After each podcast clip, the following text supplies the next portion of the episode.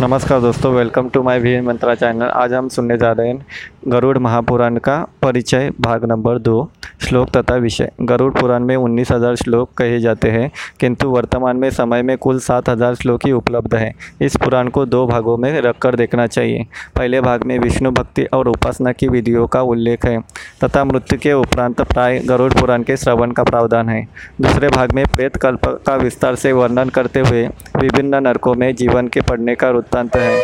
इसमें मरने के बाद मनुष्य की क्या गति होती है? उसका किस प्रकार की योनियों में जन्म होता है?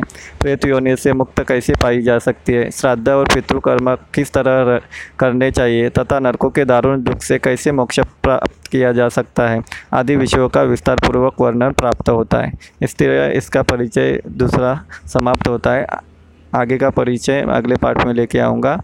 Please follow my channel. Thank you.